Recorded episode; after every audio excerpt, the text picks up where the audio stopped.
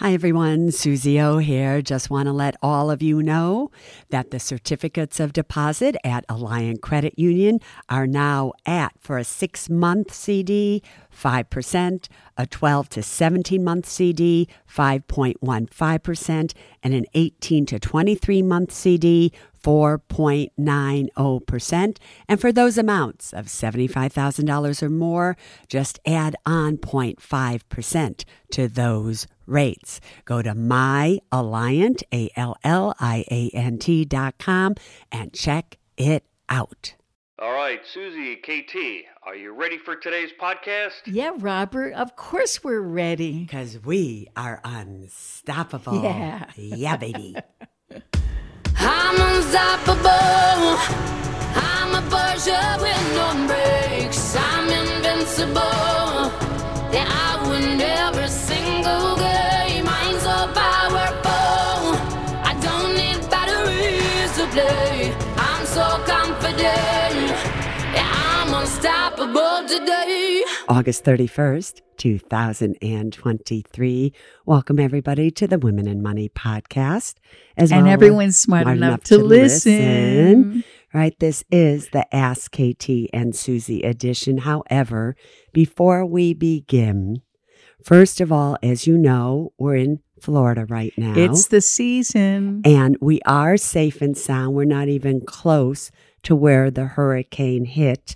However, our hearts and our prayers go out to everybody.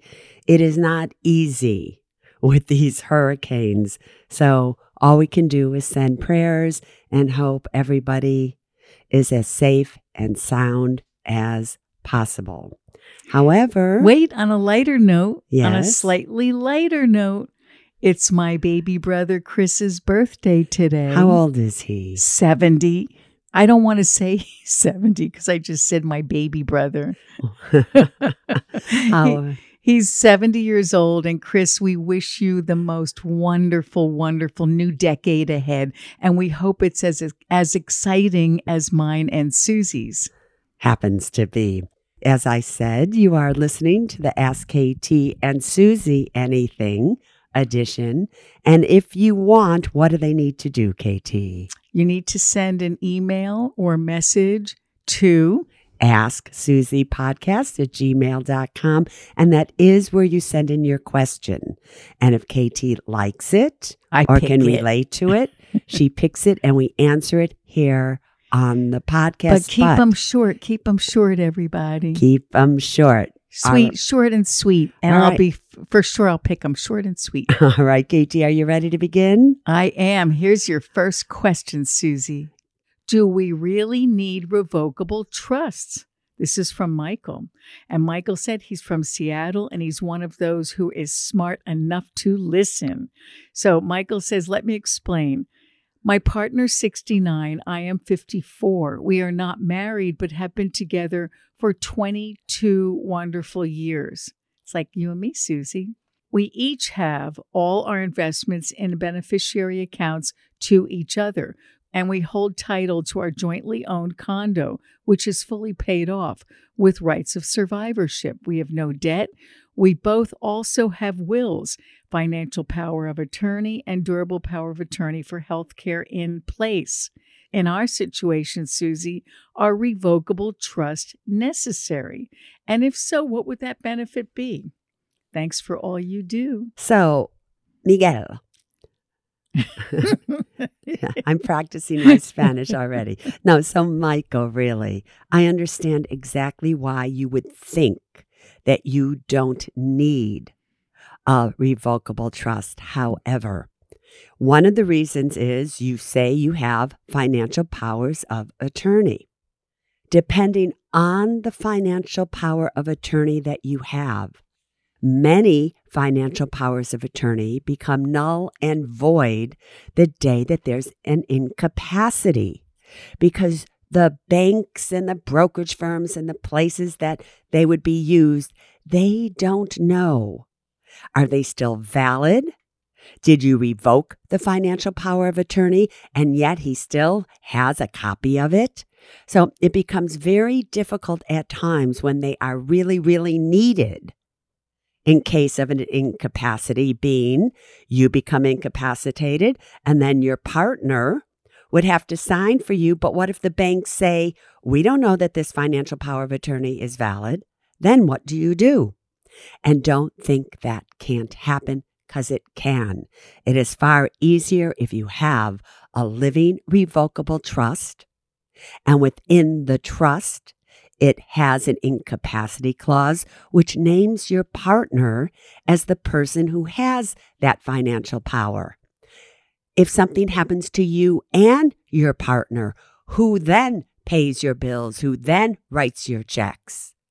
Did you do a financial power of attorney that goes all the way down for successor people, successor trustees to do that? Probably you have not. When you open up a trust account at a bank, for instance, you have to usually give them a copy of your trust. So they already have it on file. If you were going to change your trust, you probably would have had to give them a, the change of the trust. And so, therefore, you would be far better protected for incapacities. You would be far better protected if something happens to both of you at once. Because if something happens to both of you at once, and you only have your home in joint tenancy with right of survivorship, and now the two of you seriously are killed in a car crash together, don't think it can't happen, Michael. Don't think it can't happen. Then the house is going to have to go through probate. If you had a living revocable trust, it would designate who gets it. If you both die, if whatever happens, you could do contingency clauses in the trust. So I can't think of one downside, not one, for you to have a revocable trust. I could think of 10 to 15 downsides for you not to. I hope that answered your question. Next question, KT. So, Suze, this question is from Ariana. I wanted to seek your advice regarding my retirement accounts. I'm 39 years old. I'm considering the option of converting a portion or all of my traditional 401k. She's got about 275,000 from her previous employer to a Roth. I'm seeking clarity on whether this would be a wise choice or not. It would be the wisest choice you could ever make at the age of 39. Why? Because she has so many compounding years left, KT, until she's got at least 30 or more until she's going to want to take this money out if she even retires at that point in time. And rather than that money compounding and compounding tax wise, so that when she takes it out, she has to pay taxes on it, she could pay the taxes now, convert it over, and let it grow absolutely tax free. What you have to do, Ariana, is pay a visit to a CPA and decide how much per year should you convert to a Roth IRA. Absolutely you should do it. Just do not do it all at once. All right. Also, I didn't tell you this, but she's reading your retirement for 50 plus. She's almost done with it. She loves it. And she's 39. Isn't that great? That is great. You it's know, really great. yeah. That's where she's learning this from. Okay, next question from Carmen. It's about a 30 year Series EE Patriot bond for $500. I don't even know what that is, but it says my children each received one from my grandfather when they were born. I have the certificate, which is written out to each of my children, and I am the or. And the or part only includes her social security number. yeah, because her kids were minors. Yep. hmm I've never received or expected annual interest. So, Suze, the grandfather passed away more than 10 years ago. They think that this matures at the end of 30 years, but can you please enlighten them as to this type of bond? Yes. I, I don't know what that is either, an EE Patriot. Yeah. When September 11th happened, KT, back in Oh. 2001, the government, in all their wisdom, decided to issue anti terrorism bonds. And they were called Patriot bonds. Now, Oh. double E bonds have been around forever. And normally somebody invests in a double E. It gives you a very low interest rate, but it's guaranteed to double whatever amount of money you put in in 20 years. So no matter what interest rates do, you're guaranteed to double your money in 20 years. And when you buy a double E Patriot bond or a double E bond, because they stopped issuing them in 2011. Mm. So between December 2001 and 2011, they issued paper Patriot bonds, which is what we're talking about in this case.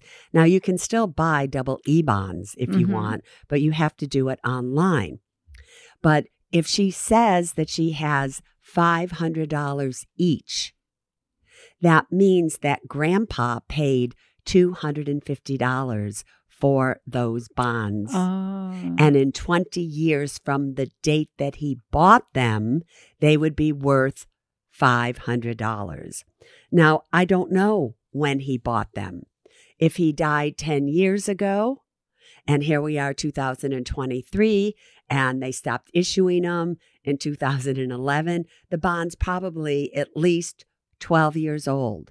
But Carmen, what you have to do is you have to find out exactly how much they are worth.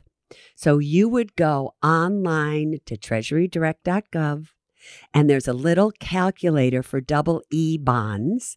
On the face of your actual paper bond, there is like a number, a serial number. You will put that in and you will find out the interest rate that they're currently paying and what they are currently worth. My advice to you would be it is true, double E bonds mature in 30 years. But in most cases, once they've gotten to the 20 year maturity date, that is usually the time that people cash them in, unless the current interest rate that the Series Double E bond is paying is higher than what you could get somewhere else. So that's your job. You have to know where you are, how old they are, and what they're worth, and make a decision there. But I think you would be far better off once they have reached 20 years. Do not cash them in before that. Once they have reached at least 20 years, you probably would be better off at this point cashing them in. You'll get $1,000 in total, $500 each for them at that time. And then you can invest that money for the kids, probably in a far more profitable way. The key's going to be how does she cash them in? Does she take them to a bank? Will her bank accept them, KT? Or does she have to send them into treasurydirect.gov Hmm. to cash them in? But that's essentially what you need to know. They stopped making, like I said, paper bonds in 2012. Can you still buy a paper bond? No, You, you don't, right? you don't. Everything's online. That's Okay. why, KT, that stack of Series I bonds, do you remember that stack? Yes. Right? Whoa. I do remember, and you used to say, don't lose this. If something happens to me, cash them in. Yeah, but not necessarily cash them in, but just know here they are Yeah. because they were worth a lot of money. However, I ended up sending all those bonds into treasurydirect.gov to be put into our online Treasury Direct account. And the entire time, because that was the only way to get them there, I was so nervous that something was going to happen, KT, and they weren't going to make it there. But that is the only way to do it. Next question, my love, Okay. Miss Kathy Travis. This is from Beth. Hi, KT and Suze. I find both of your voices to be so soothing. Don't you And find my wait. voice a little froggy today? Yeah, a little bit, a little hoarse. Why is that? Sahara dust. Oh, right. Yeah, yeah, yeah. So we have to explain tell what everybody. that is. Yeah, I was gonna let say, me explain explain what it. that is. So when we're here in the Bahamas and in South Florida during the summer months, this dust travels in these very fine clouds across the Atlantic. You don't notice it, but it's actually in the air, and you can it, it can make your throat a little bit. I'm dry. like going, I'm having a little trouble here this morning. so this is from Beth. She wrote, "Pick me, KT." so you so did. I did. But the question is one that Suze's given this answer about a gazillion times, but I'm going to read it anyway. Hi, KT and Suze. I'm looking for a Suze school on 529 plans, advantages, disadvantages, UGMAs, advantages, disadvantages. I hear there is a new rule to allow for 529s to transfer to Roth IRAs in Mm. the future for your kiddo. But does opening one of these accounts also impact your ability to get financial aid? So Beth is four, 31 years old. Her daughter's one. All right. So, So that's what she's that, asking. here's the truth. I did a big podcast on the Roth conversion just a few podcasts ago. So I need you to listen to that. Also, to find out everything that you really need to know, go to savingforcollege.com. It's the absolute best website around to explain 529 plans for you. 529 plans, far better option than Uniform Gift to Minor Act accounts. However, go there and look it up and you'll find all the answers you need because I've answered this question so many times before. All right. Or look in the past podcasts, but it's easier to go to savingforcollege.com. Okay, next question, Suze, is from Fran.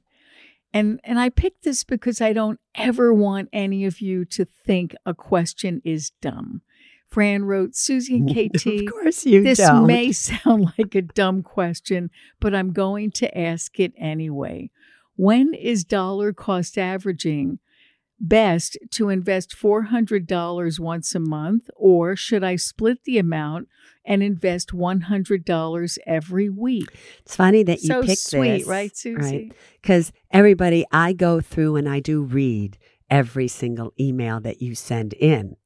However, KT gets to pick them and she doesn't know which questions I've answered already directly to the person. Did you answer? I Fran? answered Fran Oh, directly. What'd you tell her? I said, first of all, there's no such thing as a dumb oh, question. Oh. Which is why I decided to answer her because I wanted her to feel valid. So I hope you're listening, Fran, because you know I answered you. And the truth of the matter is, when it comes to markets like this, I would be very flexible as to how I do dollar cost averaging.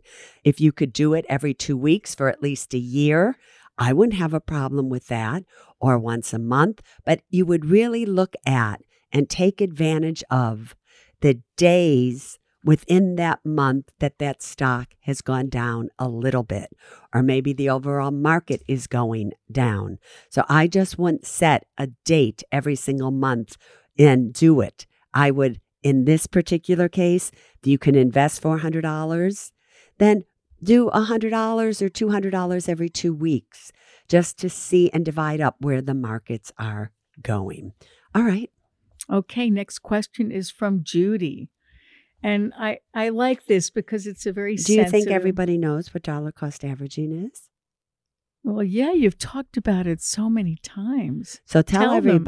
Tell them what You tell is. everybody since I've talked about it so many times. You take a set amount of money, like Suze just said, let's say it's a $100 a week, and you put it into your favorite, you know, stock market fund, like your 500. That's your that's you're such a good teacher today. You should see her little face.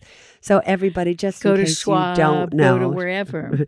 So you take I think it's better to set it and forget it. But if Suze said, if you're someone that watches and is aware, well, they should be watching. But if the the market is really tanking, all right, then, never mind. All right. Here's the real answer to that question. Why do I even do this to myself? Okay, and to all of you. You decide on a specific amount of money. Maybe it's $1,000, maybe it's $10,000 or $12,000 or $100,000 that you want to invest in the stock market.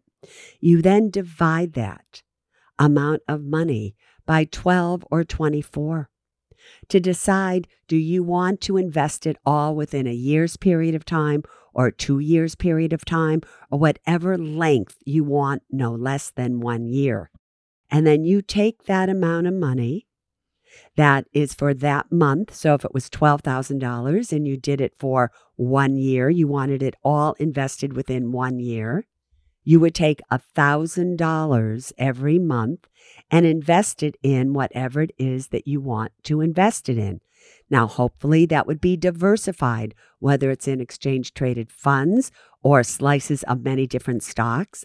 But you could take that $1,000 and do 250 a week if you wanted to and do it that way as well. So now, since you can buy things without commission, you can do it in any way you want if you do it online. But you dollar cost average in the hopes that if the market goes down, your dollars average the price of what you're buying. So therefore, you buy more shares when the market goes down for that amount of money. You buy less shares when the market is going up for that exact same amount of money. But in the long run, you have averaged the cost of what you're investing in over time with your dollars. Now, you could have done that. I did say that. Go to your favorite ETFs. Or Never mind. Just ask me the next question. All right, this is from Judy. I this is a very a very sweet question, and I really love that Judy um, put this in the subject: helping an elderly parent. We've Mm. had this conversation many times. She said, um, "Suze, I hope you can help me navigate this situation." My mom recently died, leaving me in charge of the finances for my 88 year old father, who doesn't have the skills or interest in doing this. So I just want everyone to know that Judy's an only child. She really wants to do the best thing for her dad. So here's where it gets complicated.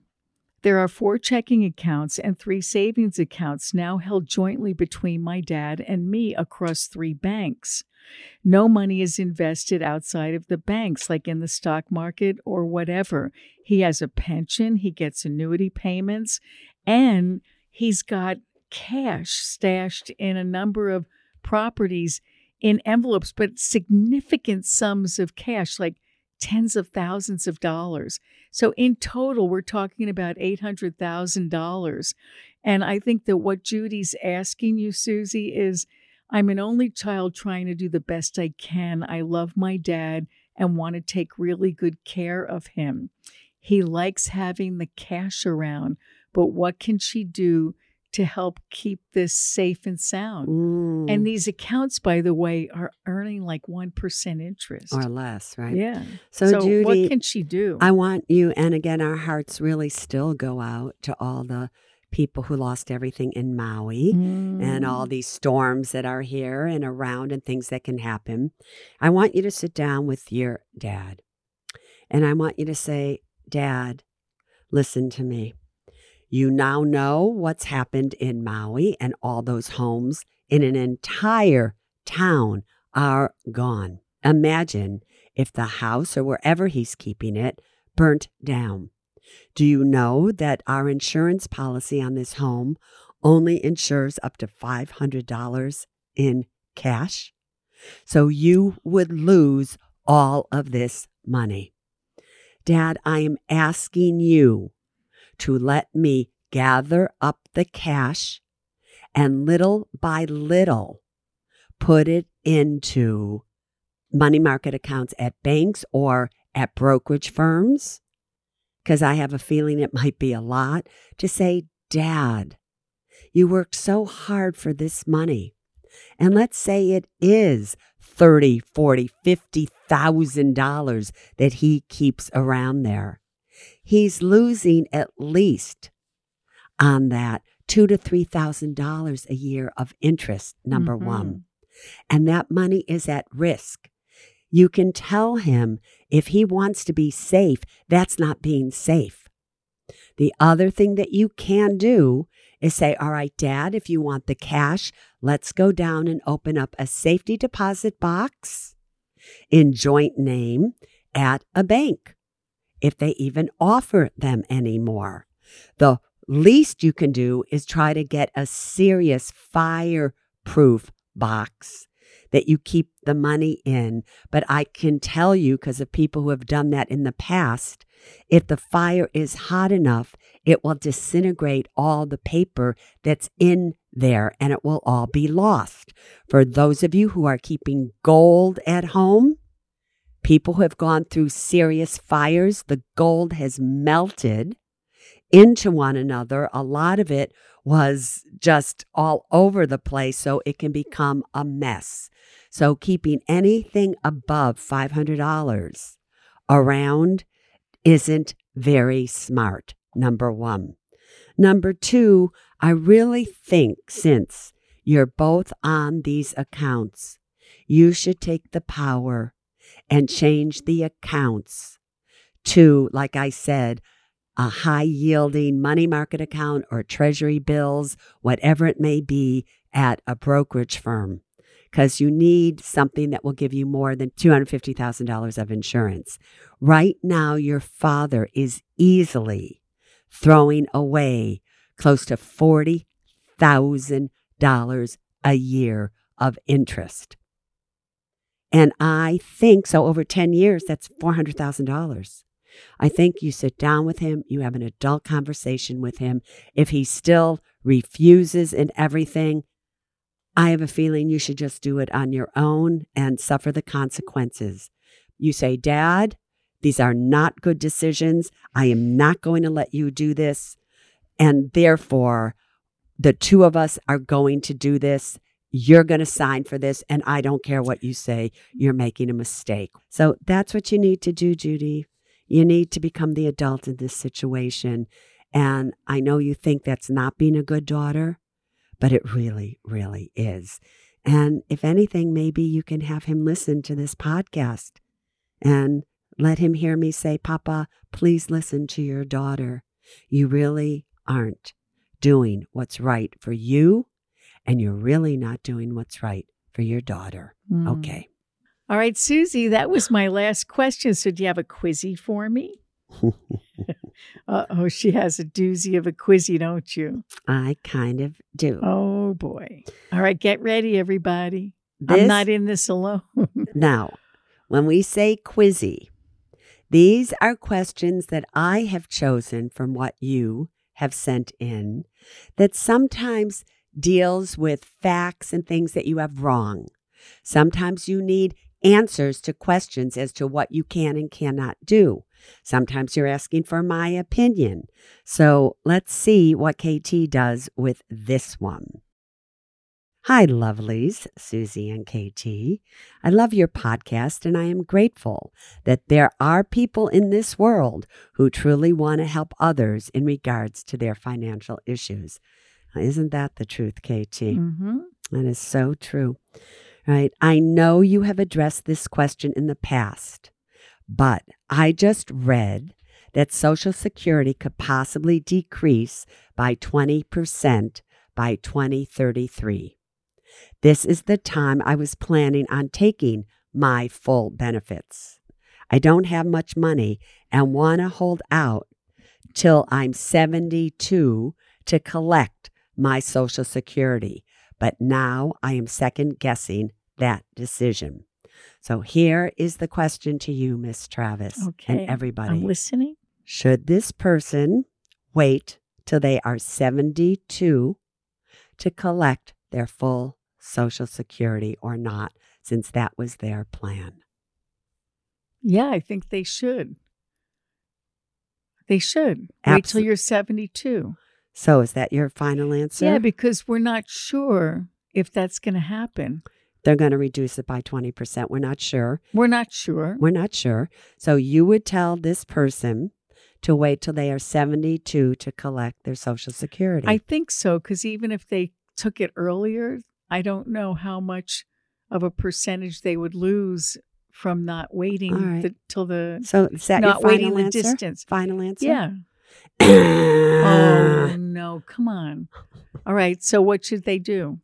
KT. Full retirement age, if you're born 1960 or later, is 67.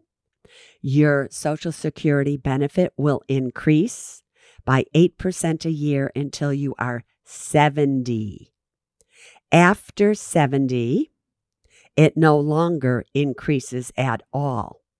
If you wait till you oh, are so 72, see, I didn't know that. all right. All right. I knew you didn't know, right? If you so wait, you knew I didn't know that. yeah, and if you wait one second past the age of seventy, You are so wasting money. It's not even funny because you would be getting all of those payments. It could be a few thousand dollars a month. So you wait two years. Are you kidding me? The latest any of you should wait to collect Social Security is age 70. There you go, Miss Travis. I didn't know that. I know you didn't. That's why I asked pick Because the way that she wrote it sounds like 72. do not so that- try to make excuses Oh, I'm not. that I this woman wrote it in and so therefore that's why you got it But wrong. no, for everyone, did it sound like 72 was Do like you the see what she's doing? Do you understand what she's doing here?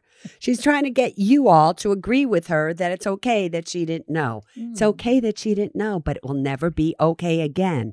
All right, take us out, Miss Travis. So there's only one thing we want you to remember. First of all, have a great birthday, brother. And today, wherever you go, wherever you go, Chris, I want you to create a more peaceful, joyful, and loving world. And if all of you say that every single day, we promise you, you will be what? Unstoppable. I'm unstoppable. I'm a with no. I'm invincible. I win every single game. Powerful. I don't need batteries to play. I'm so confident. Yeah, I'm unstoppable today.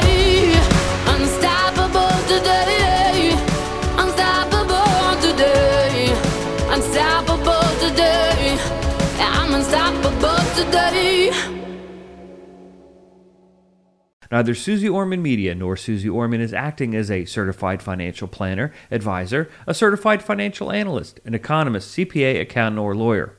Neither Suze Orman Media nor Suze Orman make any recommendations as to any specific securities or investments. All content contained in this podcast is for informational and general purposes only and does not constitute financial accounting or legal advice. You should consult your own tax, legal, and financial advisors regarding your particular situation. Neither Suze Orman Media nor Suze Orman accepts any responsibility for any losses which may arise from accessing or reliance on information in this podcast.